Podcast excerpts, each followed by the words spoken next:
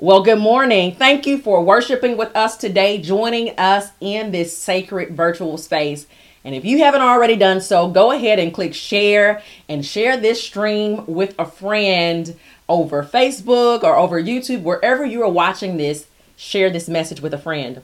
But we're going to continue our Manifesting Purpose Through Vision series on today. Manifesting Purpose Through Vision to rewind just a little bit, when we introduced this series a couple of Sundays ago, I simply asked you to see it again. To see again what God has already shown you related to your purpose and your vision. Last Sunday, Reverend Geraldine Daniels came and told you to use what you already have. Use what you already have. As she shared with us tools and the things that we would need as we go through the process of manifesting our purpose through vision. Both of those sermons, if you go to our website, they're right there on the homepage www.thefirmfoundationchurch.com. Thefirmfoundationchurch.com. Today's message will definitely make a lot of sense if you've watched those two sermons before now. But in case you haven't, go watch them later. But join us today and stay in the stay in the game with us. So we're making two assumptions with this series. I want to make a reminder. We're making two assumptions with this series that you have some level of understanding of your purpose and some level of understanding of who you are and why you why you are here. So understanding of your purpose and identity. You don't have to have it pinpointed down a hundred percent because sometimes in our life these things shift a little bit. But you have some level some level of understanding around that. Number two, you just not only know this, but you're ready to manifest your purpose in your life in this lifetime. And so I want to remind you of our focal text for this series. We may bring in different supporting texts throughout the series, but this one text speaks enough about vision to carry us through the entire series. And it's Luke chapter 14, verse 28 through 29. Go ahead and find it in your Bibles or you can see it on the screen. Luke 14, 28 through 29. For which of you, intending to build a tower does not first sit down and estimate the cost to see whether he has enough to complete it. Otherwise, when he has laid a foundation and is not able to finish, all who see it will begin to ridicule him. Verse 29 again. Otherwise, when he has laid a foundation and is not able to finish it, all who see it will begin to ridicule him. Now, in this particular passage in your Bible, if you have read, you can tell that Jesus is talking in this particular passage and he's talking about the cost of discipleship. But this passage contains a principle. And when we say a principle, we teach that principles can be carried over into multiple situations, especially when it comes to life application. And so, what he's teaching here is that before you head off to complete a task, it is wise to consider the cost. It is wise to consider the cost. Now, the cost is dependent upon the time, the resources, the people, the places, and the things necessary to see it to completion. And so, in other words, you must know breakdown by breakdown, step by step, line item by line item that is necessary who, what, when, and how to complete that end goal. Okay? So what does that tell us? Documenting a vision is, is just as important as vision itself. Documenting a vision is just as important as a vision itself. It helps you get from point A to point B to point C to point Z.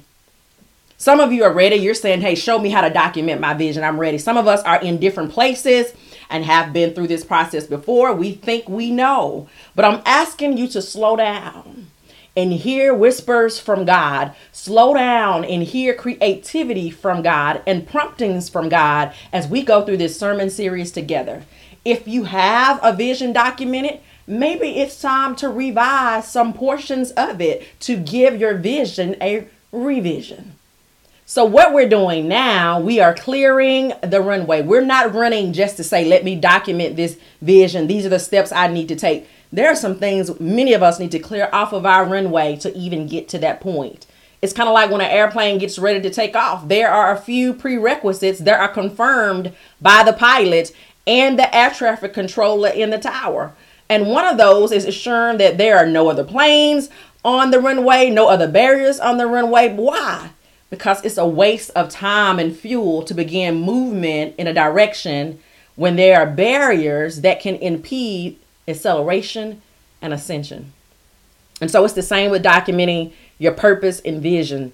There are some necessary evaluations that should be completed before you take off. Some necessary evaluations that could be completed, that should be completed before you take off.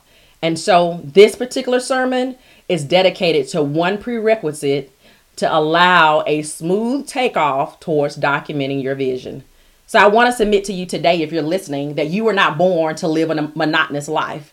You were not born to live a monotonous life. You were not born to fall into some template or model for the life of the world or your family set for you. You were born to fall into a model and a vision that God set for you. And if you're going to do something extraordinary with your life, you must, number one, have courage to create something new. Write it down. Have courage to create something new.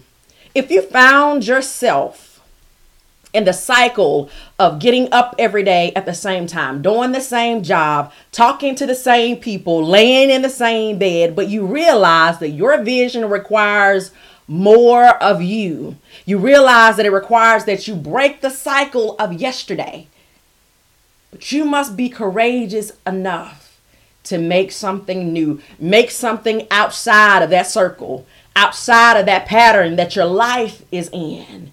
And if today, if you're doing the same things that you did yesterday, think of the same thoughts that you were thinking six months ago, and you don't feel progressive in life by the standard of your own vision, you must be courageous enough to create something new. You don't need a prophecy to predict your future.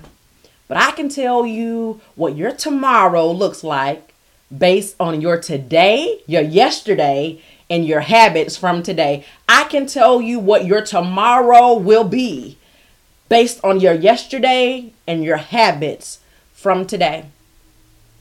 Now, as your pastor, I can walk with you, I can encourage you. Your accountability partners can walk with you, and they can encourage you. But the one person who can introduce something new into the narrative of your life is you. The one person who can introduce something new into the narrative of your life is you. When you have a pattern that you're in, that's circular, that you're doing the same thing over and over again, like you program your life in this way, there's only one way to break the cycle, and you can do it voluntarily, and sometimes life events force us outside of that cycle. Not always, but many times life events happen that interrupt our lives and wake us up. Sometimes that's a medical diagnosis, sometimes that's a failed relationship. But if you're in this under the sound of my voice, let me say this to you. You don't have to wait on a life event to make you surrender to the vision God gave you. You don't have to wait for God to break in through a life event to surrender to the vision that God gave you. You can make a decision today to create something new in your own life. You can start today with a conscious decision to take charge of your life and not let life have charge of you. You can exit the rat race of life and it starts where? You know the answer. It starts in your mind. It starts with the thoughts that you're thinking. It starts with what you see in your mind and what you accept as truth about God and truth about who you are and who God created you to be. It is true that you go where your vision is. It is true that you go where your vision is. And so true vision comes from God.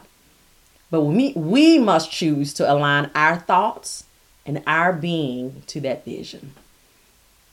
And so, in order to create something different, you must do something different. And everything starts with your thoughts. So if true vision comes from God, it means you must hear from God. Just as clearly as God spoke to you regarding your purpose, God can also speak to you regarding a vision surrounding that purpose. But some of us today are addicted to hurry. Some of us today are addicted to hurry, addicted to racing through life, being everywhere, being everything to everybody. We never have time to hear from ourselves or to hear from God. And so, what I want to say to you today is that in order to create something new, you must slow down. In order to, to create something new, you must slow down. I know what I'm saying is counterintuitive to what the culture teaches us, but the culture does not lead us to spirituality. The culture will not lead us into being who God created us to be. The hustle mentality will not get you to purpose. And so here's why I need you to slow down. Here's why I need you to slow down. When we slow down, we increase the opportunity to receive from God. What if I told you your prosperity was in your purpose? That prosperity for you was in your purpose. What if I told you that? Would you be more prone to slow down and receive from God? Would you be more prone to put a strategy around your purpose, to develop a vision? Would you drop the grind mentality and slow down enough to focus? Well, your prosperity in life is tied to your purpose. And then when I said the word prosperity, if all you thought about was a house or a car, you are truly missing out on life. Prosperity is about influence, it's about impact, it's about peace, and it's about clarity and feeling sufficient. Some of us are so busy that we rush even through our prayers, giving God's orders, and we never sit still long enough to hear from God concerning those petitions that we are making of Him. You ought to be waking up in the morning ready to hear what God has to say, laying down at night with a pen and paper by your nightstand because you know that God is going to wake you up and whisper something to you, or you know that God will show you something through a vision or through a dream, you should be proactively placing yourself in a posture to hear from heaven. But many of us place ourselves in a posture to first hear from our spouse, to first hear from social media, to first hear from CNN, or first hear from 45. But you should be placing yourself in a posture to hear from heaven. You should not start your day without first wanting to hear from heaven.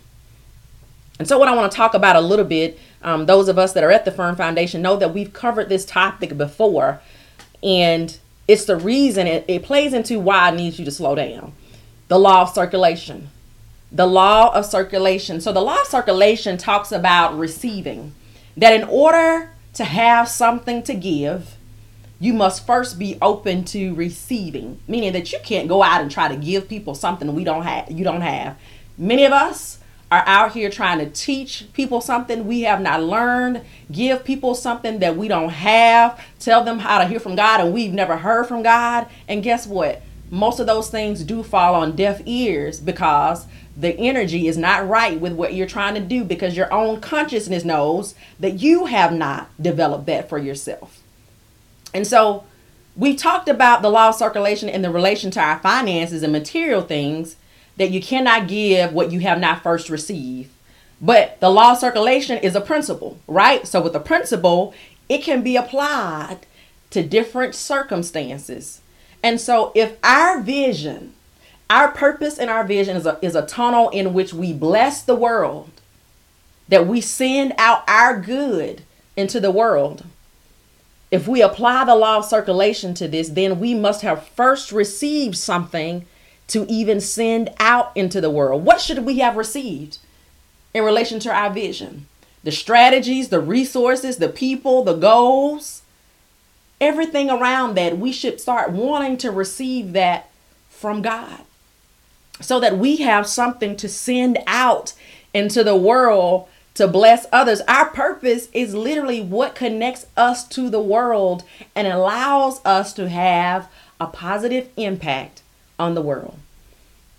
And so, if you live life under the premise that I must labor for everything I receive in this life, you are living a life void of faith. If you've taken on the grind mentality from culture, you are living, there's a portion of your life that's not living on faith. There are some things that should come into your life that you did not have to hustle for, that you did not have to open a book for, but that God dropped it in your spirit. There are some people that should come into your network that you did not have to chase down, but somehow they felt an urge and a need to assist you on your journey. Some of the financial resources that you will need to accomplish your vision. It will show up without you having to labor for it. There are some things that should get easier and simpler in life simply because you are applying the strategies and the principles that Jesus taught us. The first step to receiving from God in any capacity. I'm not just talking about messages, but receiving in any capacity is allowing time for things to come to you and allowing time for God, allowing time to hear yourself. And so, if you've created a life, listen, so if you have created a life that doesn't allow time for God, that doesn't allow time for meditation and visual visualization, I want to remind you that, that that's not God's desire for your life. That that's not God's desire for your life. But today will be a good day for all of us to commit to doing something better, to commit to doing something new. I want to remind you that you will not get anywhere without God. And if somehow you made it without God, you will not be there very long and you will not be sustained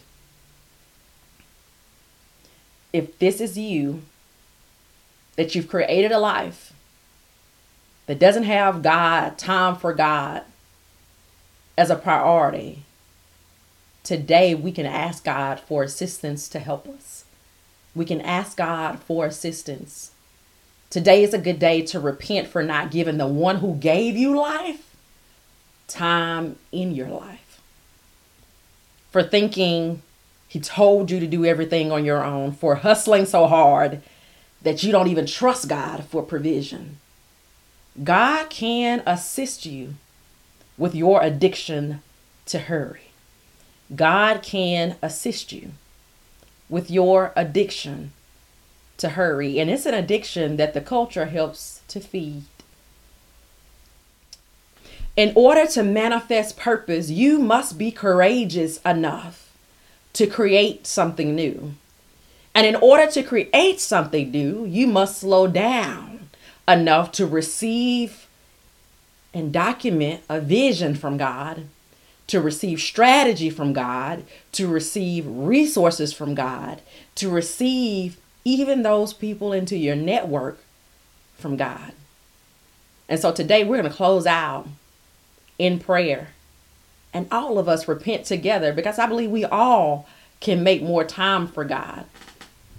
So join me in prayer. God, we come to you right now, thanking you for all that you've given us, treasuring this life that you've given us. And if you're under the sound of my voice, God has kept you in the middle of a pandemic. So not only are you surviving, God also wants you to thrive, even now, even now, even now. And we thrive best when we begin to connect our purpose to a vision. And so, God, I know you're speaking to us, and it may be us that we're just so addicted to being everything to everybody, to showing off to social media all that we are doing. But God, we come right now and we repent and we say that we're sorry for not giving you the due space in our lives that you deserve, God. God, help us to seek to be in a posture to hear from heaven, God. Help us to wake up in the morning wanting to hear from you. Help us to lay down at night wanting to rest, knowing that you could wake us up with a whisper, that you could even show us in dreams the vision that you have for us. So, God, help us to be in a posture to hear from you because without you, God, we cannot accomplish anything. And if we accomplished it, we wouldn't have it for long. But God, I thank you for your grace. I thank you for your mercy. I thank you for watching over us even when we don't give you the attention that you deserve. But God, I pray for every person under the sound of my voice that as we go into this next week, that we think about leaving room to hear from you. Not just shouting out petitions to you, telling you to do this and do that and to bless us in this way and that way, that we would be still and that you would show us how the blessing will come to us, that you would show us who to talk to, that you would show us what steps to take. God, we thank you now for your divine revelation. We thank you for your divine revelation in our lives. And so, as we leave this place on today, God, we thank you that your Holy Spirit is within us. And that through this week, as we make time to even rewatch this message for, for inspiration, that your Holy Spirit will hone in on those areas where we need it most individually where we need it most individually. And God, so we submit this message to you. We submit this prayer to you, knowing that you will do a work that may not even be completed on today. But as we go through our lives, as we go through our week, and as we go through this sermon series, that things will become clearer to us because we're slowing down to hear from you. We want to get out of this pattern of our life that's repetitive almost like a software program. We want to get out of that pattern. And we know that with you, God, we can do that. We can create something new. So, God, give us the courage to create something new. We submit this prayer and this service to you in Jesus' name. Amen. Well, for those of you who may be addicted to hurry, there's a book that is out on Amazon that you can buy or you can get it on Kindle, and I think it may be on Audible as well. It's by Dr. Kirk Byron Jones called Addicted to Hurry. Addicted to Hurry. If this message kind of hit you in the gut today and you felt convicted, I want you to go and get this book and look at some of the strategies he talks about in helping you to slow down, helping you to evaluate your life in a way to slow down you can get out of this rat race. And with God and the right tools and the right strategies, you can do this. God bless you and have a great week. Bye bye.